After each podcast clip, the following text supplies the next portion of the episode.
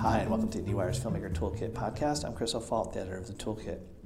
From a pop culture perspective, summer is often dominated by big blockbuster movies and fun TV shows. But this summer, something happened that I'd never really quite seen before.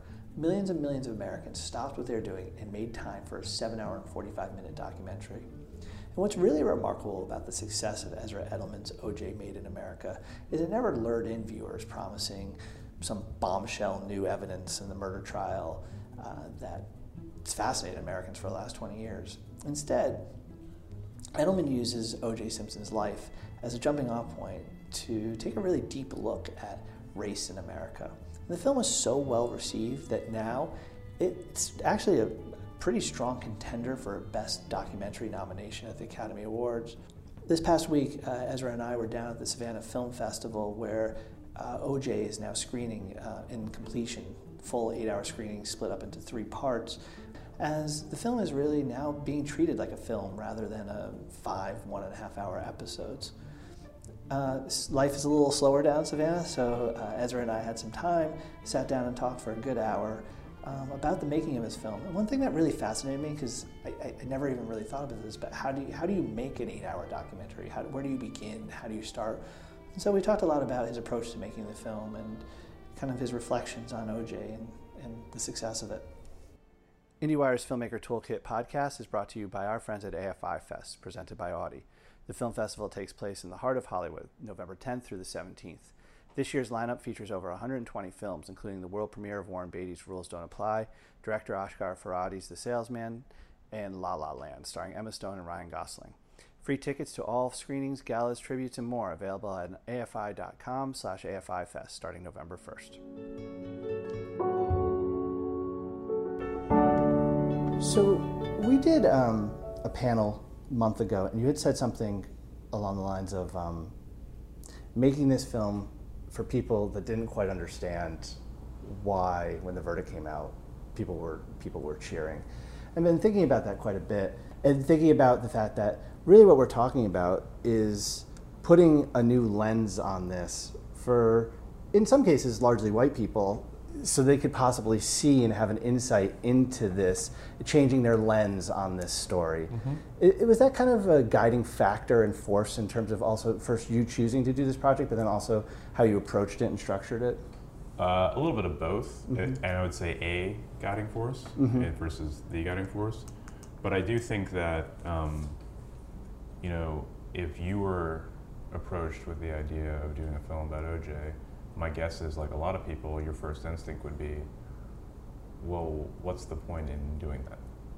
You know, man, there's been so much mm-hmm. chatter about it, conversation, li- like literal books written about this, mm-hmm. amongst however many doc, you know, among any other, many documentaries that have been made, and so there's no point in sort of engaging with the process that's as as like. Uh, immersive as making a film is if you don't feel like you can offer something that is new or different. Not to mention like what you actually want to spend your time with.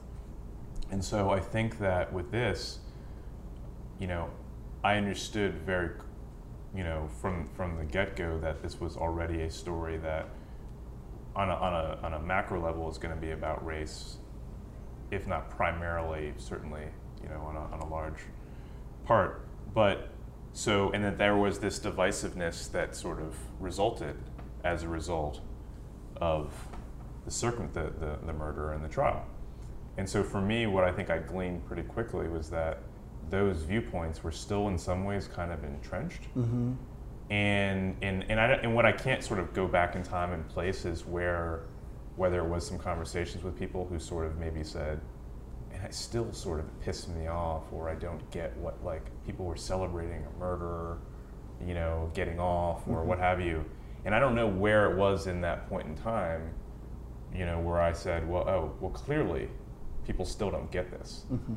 and in a way that, of course, coming from the other side, like I always, it's like just within me of like, of course, this is like makes perfect sense. So why don't you get this? Yeah. And so, I think in trying to sort of give myself um, that necessary um, motivation and kickstart as far as offering something of value to the world that was one of the operating principles of if i feel if i can sort of um, take this event that we all absorbed so fervently during this year and a half period and offer a new perspective and or sort of change the lens through which we look at it then i feel like we will have done something that is worthwhile. How to do that you know and this is you know was well i feel like you need to sort of really you know understand how we got there. Mm-hmm. and so that's where sort of the overarching conceit of it came from. It wasn't like let's go deeper into that year and a half period. It we're was, not going to learn something new.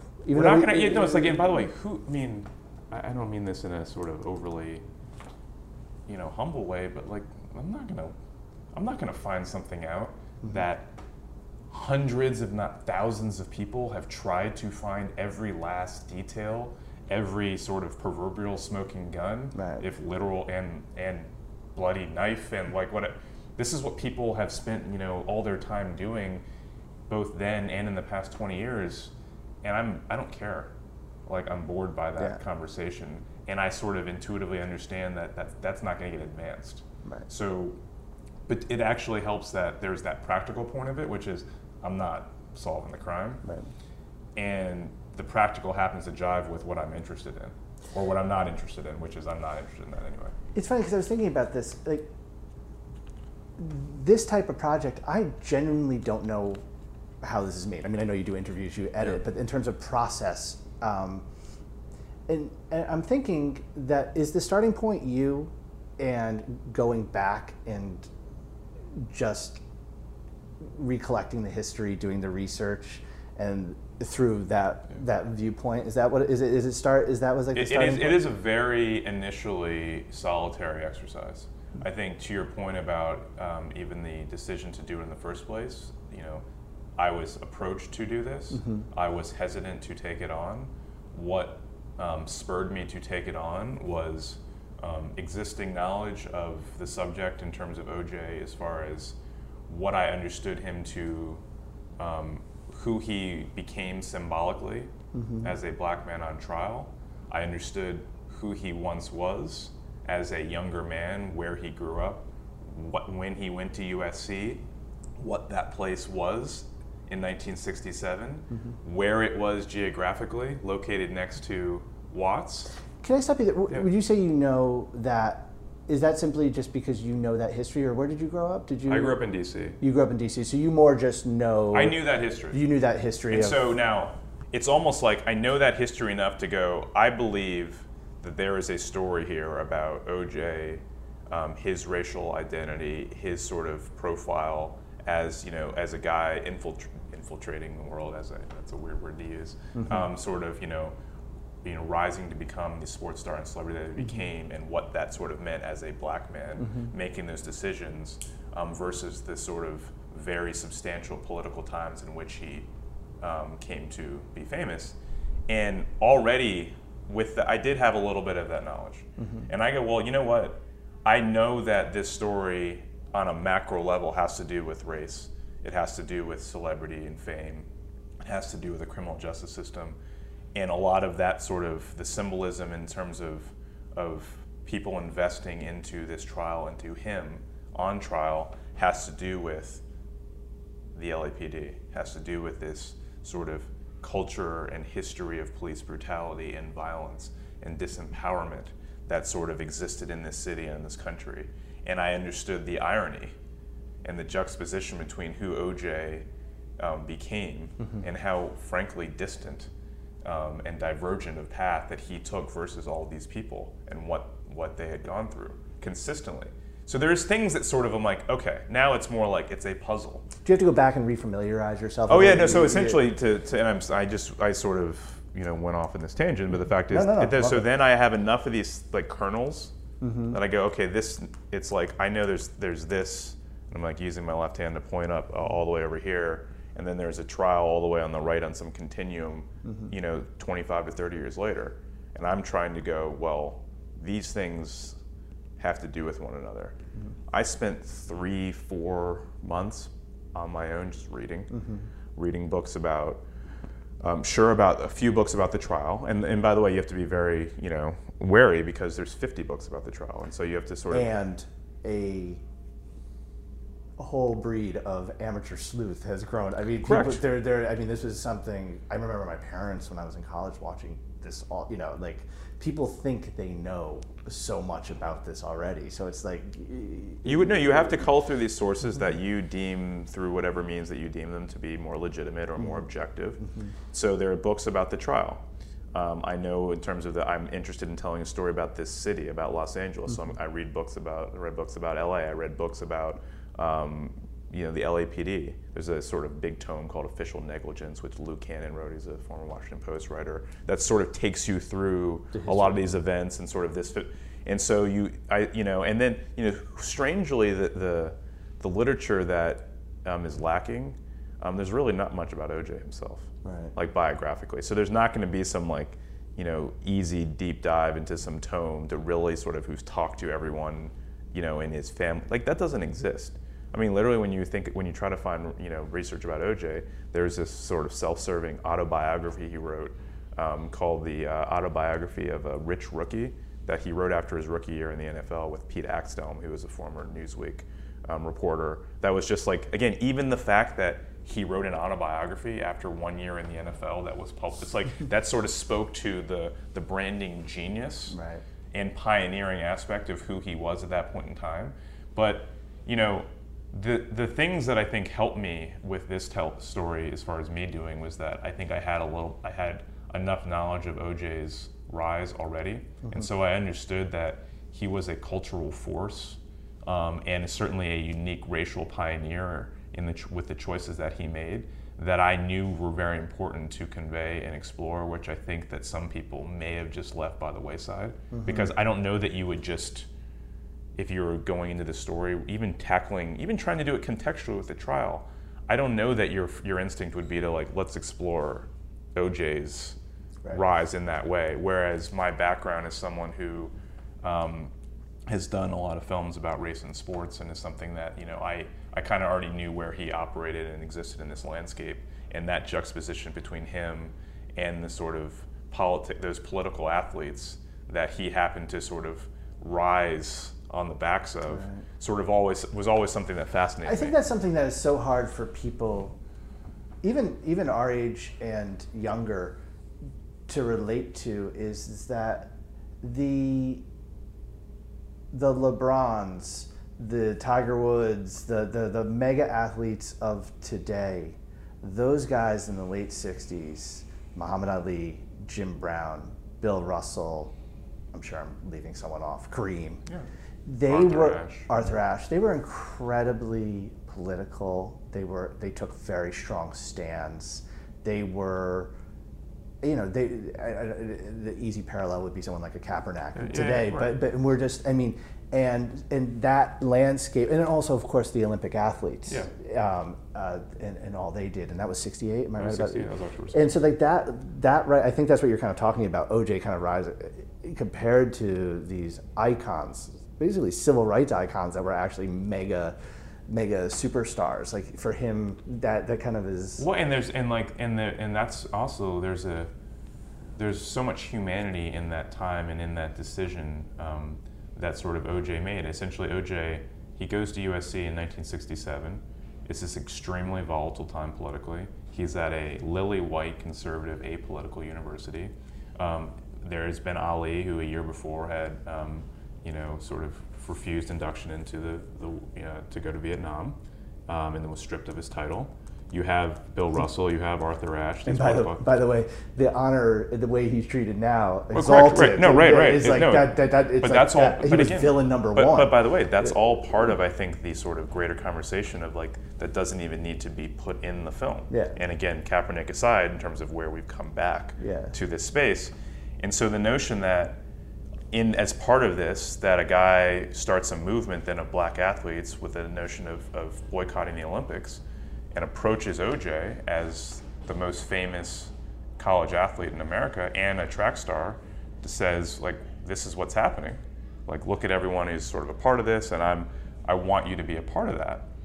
And and OJ says you know famously uh, I'm not black I'm OJ and but in that moment it's like it, there's so much to sort of parse hmm. and think about which is he's a 21 year old kid with his own ambitions, who has the looks, the talent, the ambition to maybe in his ma- brain, by the way. And by the way, he's very he's in a cocoon, and and they everyone is kissing his ass, and he's like, wait, I have an opportunity to go this other way. Maybe I'm not naturally political. I'm being. It's funny how I'm being weirdly defensive of OJ, but like, you know, which like I don't know. Well, why- I mean, the thing is, is like I can't. First off, I can't imagine being 21 and being in the situation he was in. Correct. But then I also can't imagine being making those huge decisions that kind of set up. I mean, that's what's weird about athletes is you make decisions that really set a path in your life that I think most of us make in like our 30s. That's no, that's correct. And the fact that he had the, you know, there's a there's a there's a question by the way about how much he was acculturated by this place and how much they used him versus how much he used the place and how much he realized like, oh, look what I can do based on what's here in front of me. Mm-hmm. And I can use this as a launching pad to go off and do these things. Or it was like oh my god kid we can put you in movies. We can put you in commercials. And he's like really? I can do that? But either way that he's faced with a choice like this line in the sand at that point and he has to understand and have the wherewithal to say like yeah but if I do that the world's going to shit on me right. and I don't get to do this other thing, which I want to do. I want to. What's wrong with being in commercials? What's wrong with being in movies? What's wrong if I speak out? If I'm part of this, I don't get to do that. And so you reference Tiger Woods, you reference LeBron, you re- and I don't, you know, and Uh, those are the two that No, no, right no, but. Michael Jordan, Tiger Yeah. Woods, right? You know, OJ created that paradigm. Yeah. Like he, so he, this right that that moment in 1967, 68 was a demarcation point where the principal black, the principal black athlete ceased to be in many ways the political principal black athlete, and this new sort of Brand. fame brand yeah branded fame you know fame driven wealth driven um, superficially sort of drawn black athlete emerged Yeah. and oj was that was the pioneer and so now what part of this story like when you think of wait this is a story about a guy who may or may not have murdered his wife and her friend. This is a story about this divisiveness that set in over this trial. What the fuck does this have to do with anything? Mm-hmm. And well, then you dig a little deeper, and the culmination of OJ saying no to the movement was, as you referenced, Tommie Smith and John Carlos on the medal stand raising their fists in October of 1968, where OJ's in the middle of enjoying the great season of his life in 1968, winning the Heisman Trophy, and like again in this insulated bubble. And he is literally, you know, from Mexico City to Los Angeles. Actually, it's not that far away. Metaphorically, they're on different planets at that moment in time. Like I think literally three days before OJ had rushed for 200 yards in a game, and then these guys are on a medal stand and like having their livelihoods stripped from them because they took this this stand. But what's crazy about it is, okay, why don't you fast fast forward 27 years?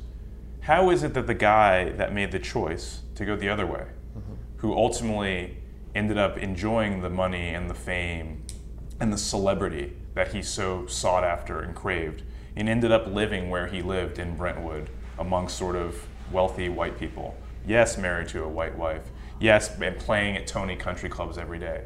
How is it that on October 3rd, 1995, after he is acquitted by a jury that is 75% black, um, 90, yeah, that's right, 75% black, the one black man on the jury walks out and raises his fist, just like Tommie Smith and John Carlos.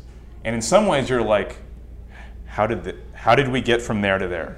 And how did this guy become the beneficiary of that? And that to me, that's, that's the film. Right. Like, and so I want to sort of unpack all of that. So, so, so what you just described is is is a great outline for a long narrative, and and so you're doing that that research. You're finding these moments that you really are realizing where I want to I want to spend some time here. I want to spend some time on the LAPD. I want to spend some time on the the athletes in the late '60s. Um, bef- at this point, what does that look like? What do you go back to ESPN with? Is it is it, is it essentially like having a conversation like this, like a almost like you're a screenwriter pitching mm-hmm. what your story is, and then you go hire the team that's gonna you're going to set up interviews mm-hmm. and go deliver it. Is that is that kind of what I mean, how yeah, that works? Yes and no. I think that there is, you know, again, there's a lot of backwardness in this process. There's a backwardness in that the idea for this came from ESPN and not from me. Um, they approached me about doing this. They approached me about doing it because I, I guess they like my work. Um, I guess they understand, you know, sort of um, how I approach things. And they were looking to get into long form, right? And they were looking to get in a long form, but like if you asked Connor Schell, who's the one who commissioned the film and who started the 30 for 30 series, he would sort of say like, "This was my idea. I didn't exactly have another. You didn't have a number 2 person." He's like, "This is like seems like this thing goes. It's like peanut butter and chocolate. This thing goes with this thing. If you don't want to do it, I don't." I want an Ezra Edelman take. On, the, on, On this, this thing. And whether it's again, as I said, I've done a lot of stuff. You know, Mm-hmm. in all the documentaries I've done, and generally, it's like I make film. I have made historical-based films rooted in the world of sports. Often, um, everyone has to do with race, You had the Kurt, the Curt Flood one, right? Which is which is almost like literally within that time frame we're talking about. and he's the first guy who was like he was for free agency, right? Like kinda- sued, he got traded to the Phillies in 1969 and sued um, Major League Baseball in a, in a case that went on in an antitrust case that went all the way to the Supreme Court. and now the reason that athletes can Yes.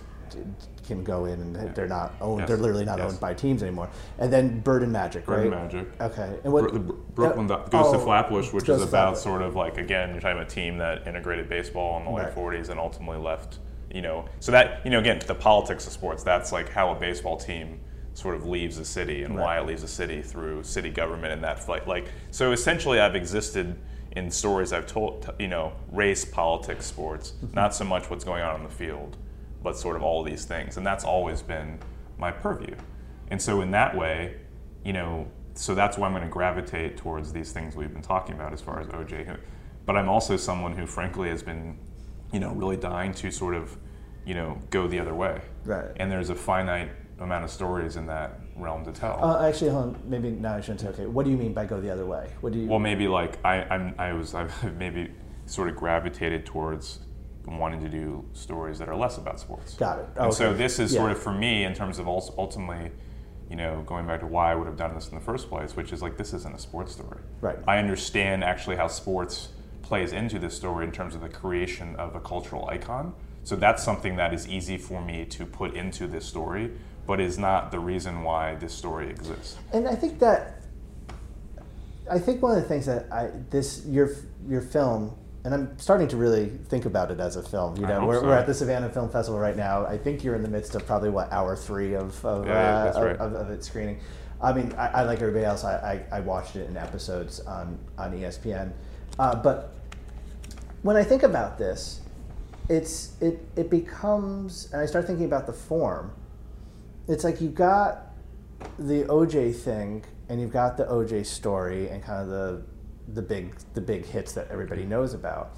But there's something about this where you really can treat this like a novelist or a nonfiction writer, and you can, from that little core, go in so many different directions. In fact, you could even go. I, some of the stuff that you got, I could even see you doing whole different pieces, and, and you could even go further. I mean, trust me, you, you Yeah, know, yeah, you yeah. and it's just there's something very freeing about this as you start thinking about that form, and like this could really open things up of like of like a doc filmmaker becoming. Um, a different type of storyteller or, or, or adopting a new element into this. And I think the other thing that's interesting is that, um, in a way, that archival stuff that we're used to seeing, that B roll, that's just the context. Oh, Watts in the background, cue Jimmy, cue the Jimi Hendrix Yeah. riff. Yeah, you know, yeah, yeah. it's like, oh, okay, we get it. It's '60s. It's turmoil. You're that's that stuff becomes, especially from the lens that you are putting on this case, that stuff becomes the heart. That's the that That's is- the- that is the that is emotion. story. That well, that's but you. That's the main word, which is, I think when you we are so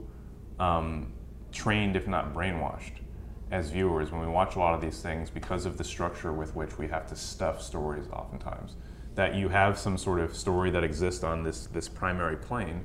And to offer the context, you have that. You have the Jimi Hendrix riff over police violence, and you're like, "This is what it was."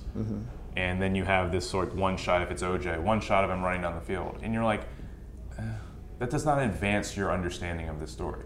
For me, especially getting back to like trying to elucidate something, if trying to clarify and change people's perspective, then someone, and this is why it's like this is why the medium is necessary, and it's not, it's you have to emotionally absorb it, and you can't emotionally absorb it through you know.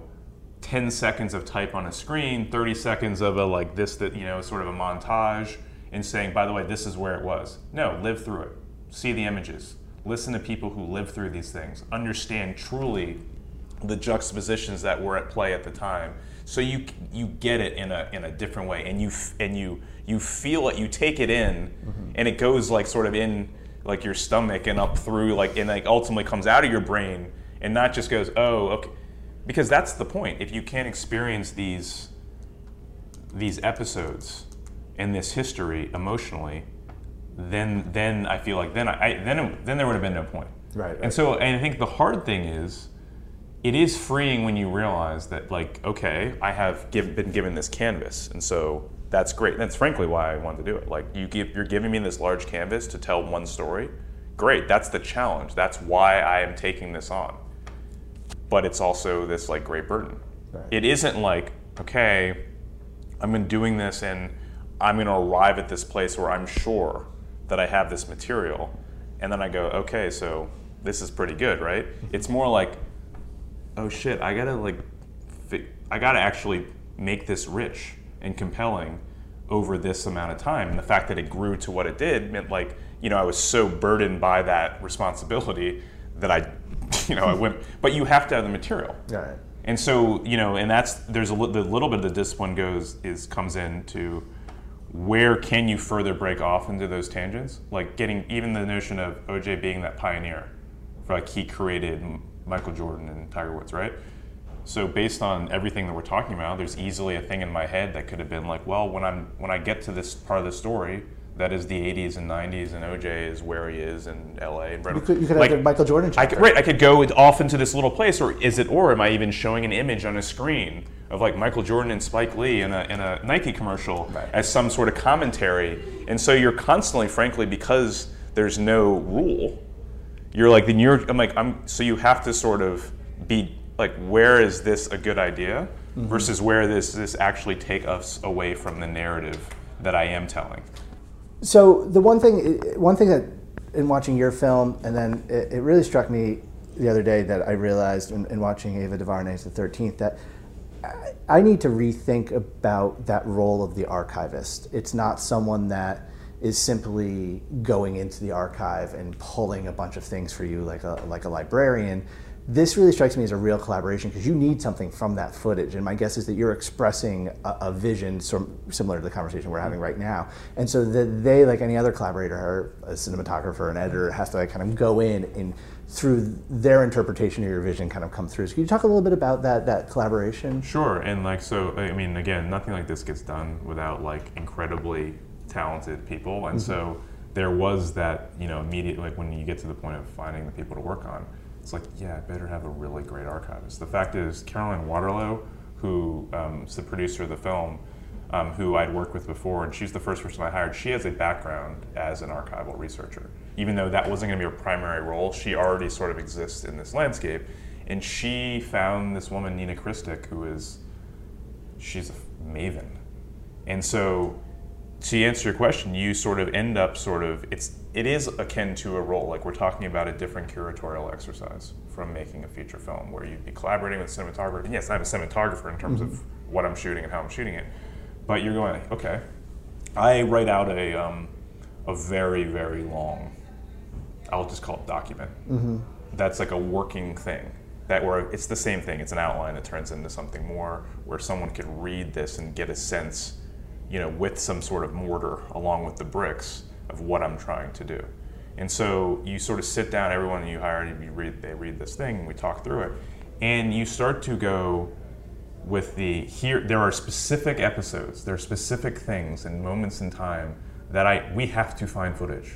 We have to find footage of in a very simple fashion of the UCLA USC game in 1967. Mm-hmm. That is the game that made OJ famous like I'm smart enough. I understand like that's a game that was on you know television, and so like I'm not worried about that. That's just like matter of factly. Now, how to get it and like in what form, the fact that it was like you know, this some beautiful film footage from the USC library along with the ABC televised version. There's a lot of like you don't know exactly what you need you can get, and so there's a level to which she's going to get whatever exists, potentially from as many sources as there are to get it from. But there's also this notion of we're telling this deep story about the LAPD. And we're telling a story about the LAPD's relationship with the black community. And we're telling a story about police brutality and these series of incidents, some of which have resulted in death riots, Eula Love, what have you.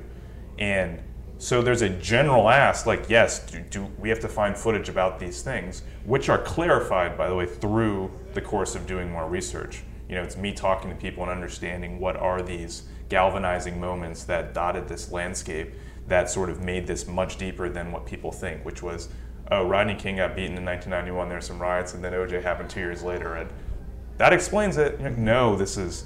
And so yes, there's the specific incidents, but there's also, Nina, this is what we're doing. You, we have to figure out, find all the footage that exists right. of the of police brutality in this city. We have to actually find all the footage that exists of the LAPD in the 50s and 60s to sort of, and there's this constant thing of find everything that exists, certainly with OJ.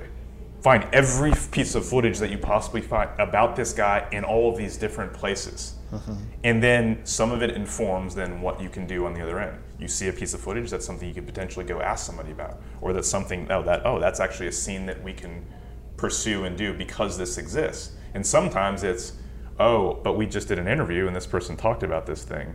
Can we find footage that goes with this? Mm-hmm. Because without it, you know, we are making a film and it's not a book. I don't know that that scene can play without said footage. So you're, there's, there, it, it sort of works on this you know, on both ends. And she, but Nina was like on her own, independently, engaged with the narrative, what was happening constantly, and would send me things that were, again, not on the nose based on what we talked about, but we're like, this is going to, I believe this will work for what you are trying to encapsulate. Will this work? Mm-hmm. And then that's sort of that. So we sort of have our own distinct relationship, me and her, from everyone else who I'm working with and it's like sort of on that level. Can you have you been able to find any? Are you going to find? No, I don't know. Oh, how about that? You know, and that's how we. And like weirdly, I probably talked to literally talked to Nina less than almost anyone.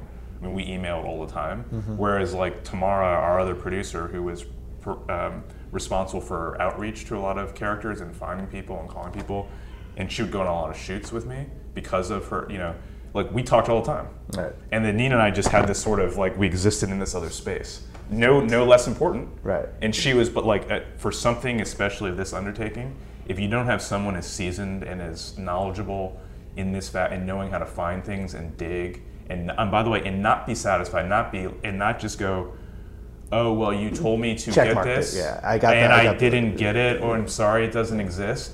Yeah, no, yeah. like so that's but that's like a sort of one of those things that ends up that's about life right in terms of who you want to work with you want people who are independently proactive in terms of not just i said what you like no we and so that was where i was very um, fortunate to be working with people and to have hired people who like all on their own were uniquely invested in this thing and you know even just take something small because we could apply this to any part of the film but even something like the um, the riots that happened after rodney, rodney king um, so much of the footage that we're used to seeing in that is kind of the outside, the the kind of white news media looking in. You know, okay, here's oh the kicking, oh, and then there's riots and stuff, and to be able to get footage, which is, for lack of a better, from the inside. Yeah. Do you know what I'm saying? Yeah. And from a, from a personal stand, and and and and that part is just so key because I mean she could easily go through the checkmark box of like images of this and this and that, but it, it, it's filmmaking. It's from a perspective. It is being able to get that kind of human level.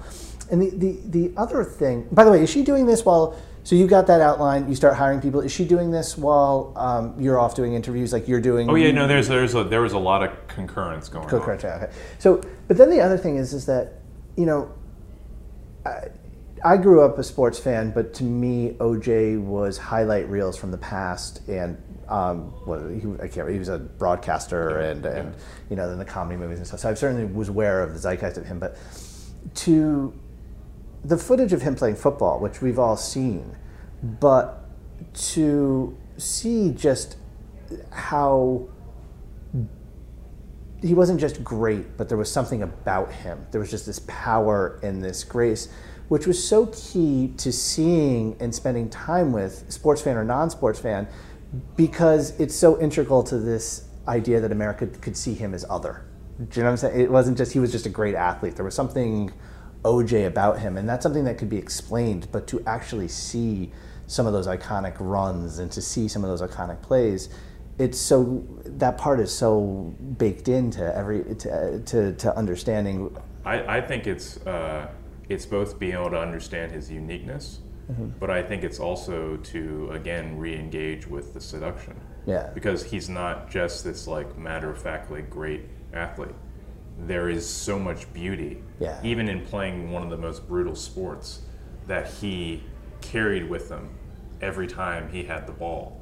It's like it is the grace, it is the speed, it is the balletic moves that he is able to sort of pull off.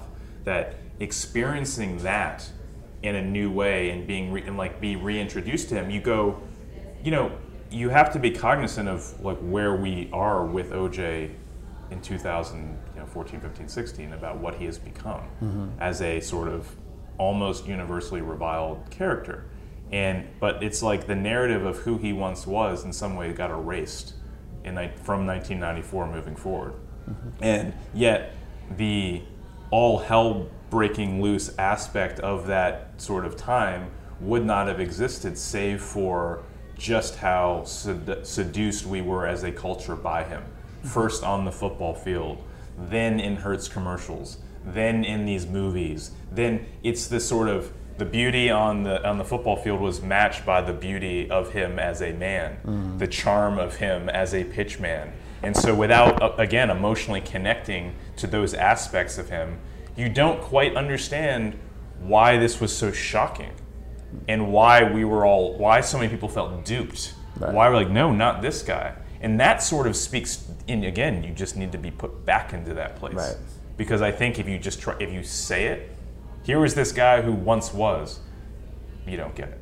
Right. There's a lot of famous athletes, there's a lot of actors, there's a lot of like this was it and again, as a black man, as a light skinned black man, as someone who was again put up there symbolically on a certain level that at the time he was, there was an importance to him as a character, and that we end up where we end up with him a few decades later in this place. That's what makes this such a profound American story. If he were a white guy who had had the same trajectory as a great athlete and as an actor and killed people, ultimately, like it would have been a huge story. It just wouldn't have been the story that the story of O.J. Simpson in this country became. Because it's about the country. The story. Your movie's about the country. The movie's about the country, yeah. and O.J. is this sort of weird embodiment uh, on so many levels of in terms of who we are. So you got you got your archive, you've got your interviews. That outline document that you have has really started to be yeah. to be fleshed out.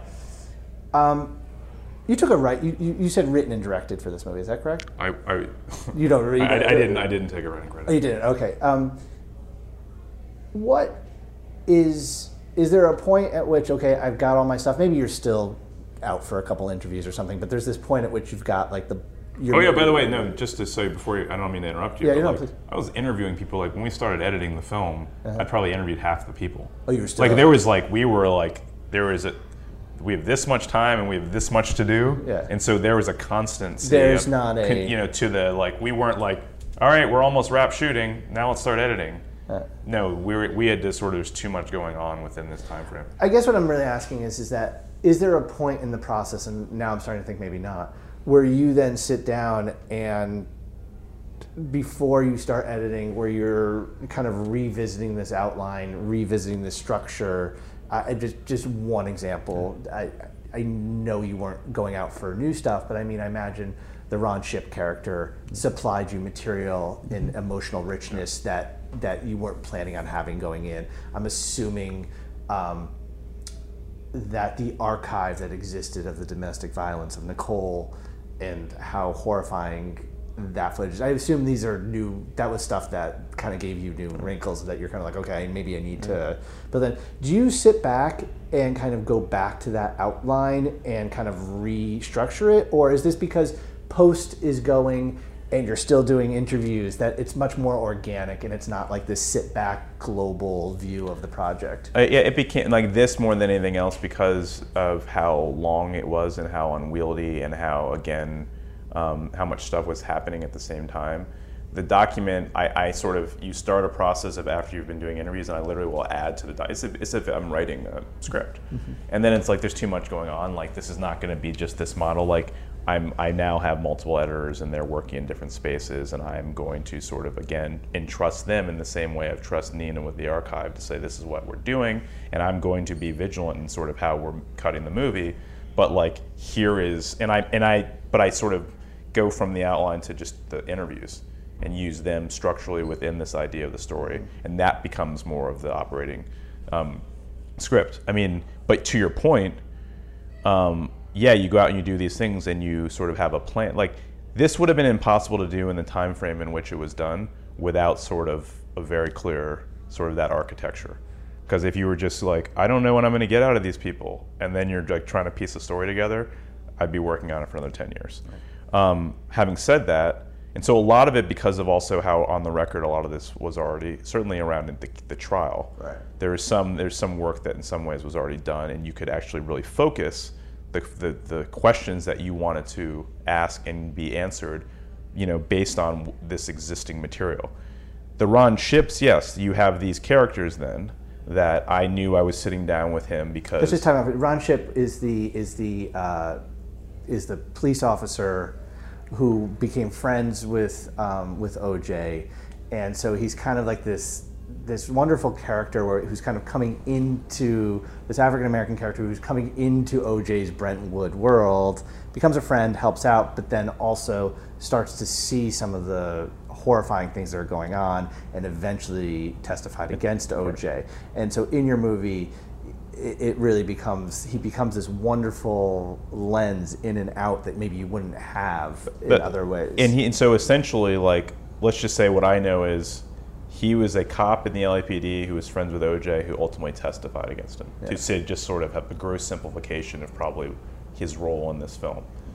What you what I didn't quite understand is the chronology in terms of oh he's a 15 year old kid when OJ was at USC and he and he was a football player and he's a black kid in Southern California. OJ's his hero. Right. And OJ, oh, he met OJ at a banquet, um, and OJ name checked him, you know, and it, because OJ played with his brother in an All Star game the year before, and oh, and oh, he snuck into that UCLA USC game, which I already know is this defining moment in OJ's rise as a football player and as a celebrity, and so he immediately becomes this character that I understand is going to dot the landscape, and is another just like we're using OJ as a lens through which to tell this greater story about America. I then can use this character to tell this greater story about what OJ meant, because he was this person who idolized this guy, and he just wanted to be near him. And so it's like you get the understanding from a personal standpoint of like the idolatry and just the oh i just want to be near him. I want to be him. And that sort of is he's a hanger on in many ways. Oh by the way and he's a cop though. And so you get a sense of like all right oj has this sort of in with the police. So again that juxtaposition. What's happening with black residents in south la you know on a daily if not weekly basis what is that di- what is that dynamic like the fear the the distrust all of these things and like OJ's chummy with the cops. They're hanging out at his house. They're playing tennis, using his pool. Like all these things, but you just don't get what I didn't know. It's like so the specificity, the deepness of that connection between Ron Shipp and him. And so yeah, when you get that, that's where the personal aspect that's what you're telling in the story. Like you need these ca- ultimately th- these films to me, like a film like this, it, when it's historically driven, you you need to sort of you have the architecture, you have a case you're trying to make, you're trying to make this narratively satisfying, but you're also curatorially you have archival footage. But like this is being told through the voices of these people who mm-hmm. live through this history and live in proximity to this character. And if you can't create really strong characters, then the film's not going to work.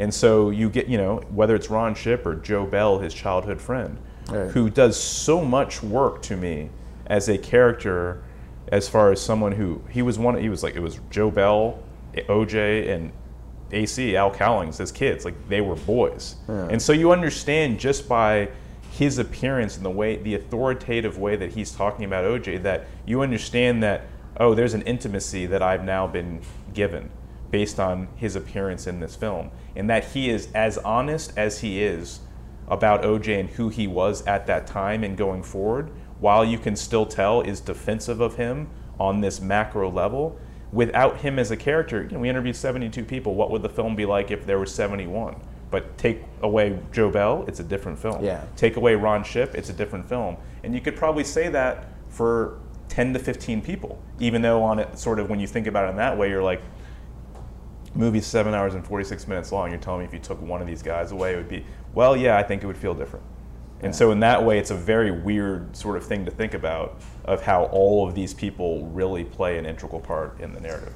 You were talking about um, different editors and and kind of sections, and maybe it, it's hard for me. I have not had a chance to sit down and do the eight-hour movie experience. Um, I, like I said, experienced it on, on TV, um, and maybe it's just the way that it was split up into episodes. But it does feel to me like there's chapters to this, mm-hmm. not necessarily the way it was Yeah. the the, the, the Yeah. ESPN chopped up. But I mean, was that an organizing thing where it's like, okay, I don't need to have like this. And is that almost like these editors are working on different chapters in that this is like this is a section of it, this is an arc, and so this story is being told over here, this story is being told over here, and, and you're kind of the the, the person who's going to make sure that all those come together. Is that is that kind of the That- that- organizational? that- that's correct. I mean, essentially, there is a you know the way I knew, I felt actually the way I felt this story would benefit the most for a viewer um, emotionally was there's going to be a basic chronology that was going to be sort of stuck with. I didn't think that futzing with time so you know greatly in this would aid this process. Not to mention, again, it would take a lot longer to figure out how to do it effectively. But I think living through the history and having this sort of re-engagement with him as a character in this history is necessary to again reframe the events of, of the murder and the trial once you have this sort of ballast of like okay i've now i, I got it like or I've- i've lived through this um, but to answer your question i basically in a very simplistic way when we edited we had three editors and two for sort of five six months where i hired a third. And it was one was working on everything up to the murder and one was working on everything after the murder. Mm-hmm. And then the third person i brought on was to work on everything after the trial. Mm-hmm. And then but now each people now but Bret Granato who was responsible for the the middle part like had his fingerprints on some scenes initially in the beginning. Mm-hmm. And we were working in rooms next to each so Maya Mumma who's incredible editor and she ultimately was tasked with the first three hours and it was like again it was like so it was like for a while it was like a four hour chunk a four hour chunk and a two hour chunk um, but you know structurally within that you know understanding that there was already this double helix idea with the sort of two concurrent narratives of OJ's story and this LA police story that was going to be fundamental to how we are telling the story. And so that was just sort of, mis- and that's where it's necessary to have one person and me being constantly. Um, the idea of splitting into chapters sort of came later. There was a matter of factness of, I think I would have, honestly, it's like, oh, I don't think this makes sense to play this in three uneven chunks. right. And so I, you know, there was a sort of sense of like, how do we create a model where there at least is some, um, from a times aspect, some uniformity, so it makes sense, and like, and and within that thematics, like to sort of have it. So I think that the parts were arrived at towards the end, and so there's a level which, if I were playing it, if I just played this thing straight, um, I think the demarcations would have been slightly different. But I think that there was a, you know, I think this is the only thing I would say about where the television aspect helped. It sort of, it was like you forced me to force create something that I wouldn't have created. And so in the end, I'm like, okay, this is fine to exist as a five part documentary. I would have made it a three part documentary, and someone would have been like, but these three parts don't really they're a little bit unequal, even though they make sense, Right. Because they're more driven by events versus sort of. Um, And so that's sort of how that happened. It was in a weird way. Like I basically was making this one long thing, Right. and it was that's how it was divided for most of the time. The theatrical um, version of of the film, that's why it's three parts. There's a reason for that. Yeah. Because that's the way it was built. Yeah. In both in my mind and actually, and so that those first two parts envelop two parts that you might watch. That you know, uh, if you watched it on Hulu or watched it on ESPN, you know, okay. But I frankly would have just like done the same thing and just taken out Perfect. the parts. Is it something? I mean, it's an enormous undertaking, but is it something you'd like to do again? Is this something? Is this a mode of this longer form documentary? Is this something you would? Uh, I, I mean, I wouldn't. I would. Uh, I, you know, never say never. I will say that this was a particularly immersive um, and exhausting project, mm-hmm. and when you realize how many things, frankly, had to go right, mm-hmm. and how much work went into the every sort of micro thing, you sort of look back and you go, like, how the fuck did that work out? Yeah. And so that, in terms of just how difficult it was, and how you know, and the, the living with this, like in the way, you know, it would just have to be worth it. You know, for me, I guess I've gotten a question before where people say, "Oh my God, this is incredible! I bet everyone's asking you like, this is great. How did you get this much time to do a, you know, tell a story?" And I'm like, "Yeah, but first of all, it's not easy. That's the first thing. Second of all, not every story sort of deserves this treatment." Right. Like this is like if someone said tell eight, you know, you get to do eight hours on OJ. I don't want to watch eight hours on OJ. Right. I want to watch eight hours with this sort of these these different parts to this story that are some about OJ and some about everything else. But like I'd be bored. And so I think that I, I, I don't know if people are going to be seduced into thinking that, well, this thing worked. And so let's keep doing these different things. I mean, I know I'm going the, the answer to your question is if something existed in a way that I felt was worthy as a subject for me to take on in this way, sure. It's not what I'm looking for now. I guess also though it's this it's this element of like it doesn't have to be something this epic, um, but something where you're able to take something like the story of the OJ, oh, oh, the OJ, the OJ murder, and and be able to go on these. Ta- they're not tangents. To, to say they're tangents would be to diminish like the roles, Yeah. but to, to use them as a vehicle to tell where that where the subtext or the tangent actually becomes the text, which becomes the But that's but I think that in turn you but what you got at is sort of to me that's the discipline in doing this. Like I don't think there, there are any tangents in this. Uh-huh. And I think that you have to make sure that whatever I'm putting in quotes tangents that exist. Well, it's not a tangent if I put something there, but Mm. It's it's going to be it's going to be um, sort of um, fleshed out and or you know concluded in some form, even if it's if it's three hours later, or four hours later, or five hours mm-hmm. later. But just to throw in these things meaningless would be, and I think that that's sort of part of the that was the the difficulty of this. It's like no no that is that's just masturbatory to put this in here because I think it's sort of interesting. Right. Well, if it doesn't have a greater basis to the story that we're telling, it can't exist. But yeah, but that's the how many thousand page novels, you know, can you point to and you're like, those were incredible. I would like like there aren't that many Right. that are these and I'm not I'm, I'm not saying this in terms of I'm just there's a reason hard to it's do- a it's a hard, hard thing, to do, do. but also in terms of the material and how you interweave these Mm-hmm. things that like I don't know that I will ever come across a subject that exists in this fashion that I by the way have some you know way of seeing from the beginning Right. a little bit that gets me engaged because I don't know if that would happen that way. Maybe this is this classic. Maybe this is this unique example of this subject really fits the man and vice versa. Last question. Um, you weren't overly interested in OJ to start off with, and you then spend two years inside this. I mean, obviously, it's not just inside his head, but inside his world. And it's a good problem to have. You're a victim of your own success, but I, I imagine there was part of you that in the summer was like ready to. This incredibly immersive experience. It airs. OJ's in my rearview mirror. And this thing has become, and it's largely because it, it's really touched upon something and you did a beautiful job. But I mean, this thing, everybody was watching this summer.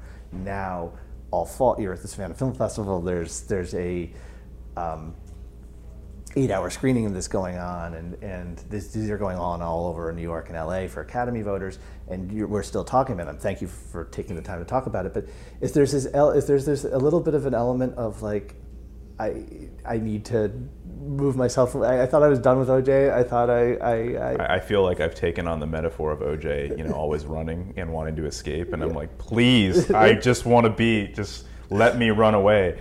I mean, of course, but at the same time, again, talking about like the blessing and the curse. yeah. Come on, I mean, anyone who it's like, It's a good problem to have. yeah, if you are going to, as you are correct, do I want to be talking about OJ, and do I? It's more from the standpoint of like, it's also, it's not like this is a happy story Yeah. it's a it's about his it's a dark tale about him and about the country we Us. live in and about us. And so in that way living with it is not l- wonderful.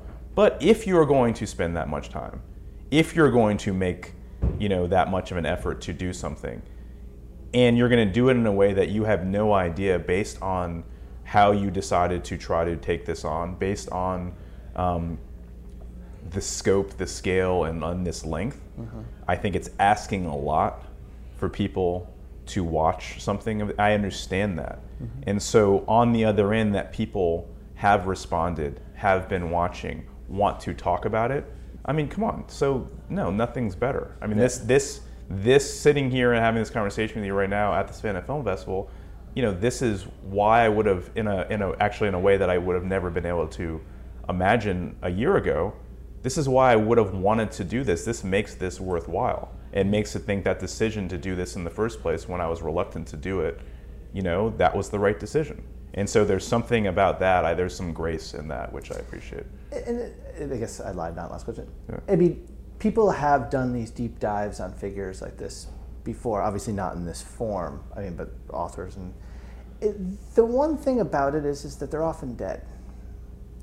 Is there an element for you that you've completely broken down this man's story? You put it in context, and like you said, there's still a void in terms of you know him and the biography itself. I mean, is it weird? uh, is there some part of your mind where this guy's still out there? That that that, that this guy exists? Like I'm telling this guy's story, and he's, you know, He, he's well at different point. I think this is where um,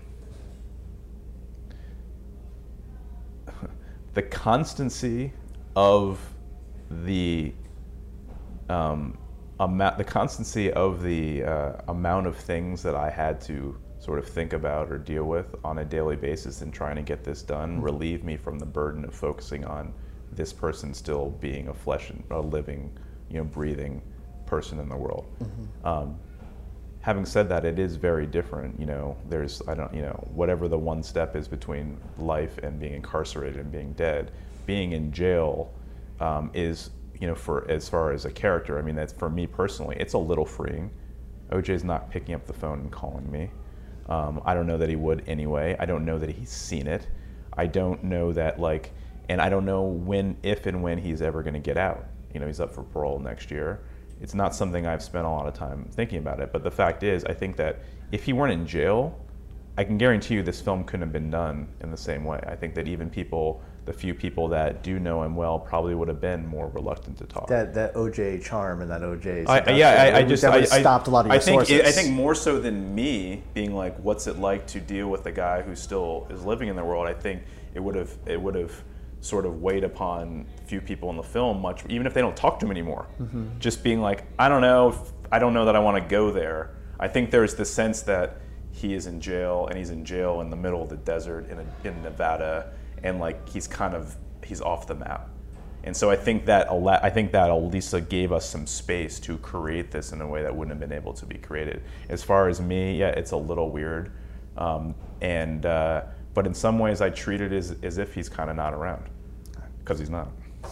Ezra Edelman, thank you so much for your time. Uh, Thanks, Chris. Can I know in the press and Academy voters are, are seeing this? Is there a way for people to have the movie experience that some of us are getting? Like, I mean, I mean, the answer is, I mean, weirdly, it's been we've been playing it. I mean, this is in terms of where you live. It's it's it's been screening in New York at the Metrograph. It's been screening in LA at sort of theaters here and there over the past you know couple months. It's been screening in Alamo Drafthouses across the country. Oh, really? I didn't Yeah. know that. Okay. And so, where yes, it's not built, frankly, for a movie theater to just play it for eight hours as like a, as a running tough, thing. yeah. And so, for me, there is ways, and I think it's wonderful that this has happened in this way. After we had a theatrical run in May, and it was just in in LA and New York, that we've really sort of been able to put it in places where if people want that experience, they can they can find it. Yeah. You know, if not, it's like. And by the way, in the end, I want people to watch it that way. I think anything benefit is benefit you anything is benefited by watching it on the big screen, and this is no different. Um, having said that, I understand that there are demands on everyone's time, and so in the end, if you watch it in parts on a TV, like okay, just watch it. So, All right. Well, thanks again. thank you.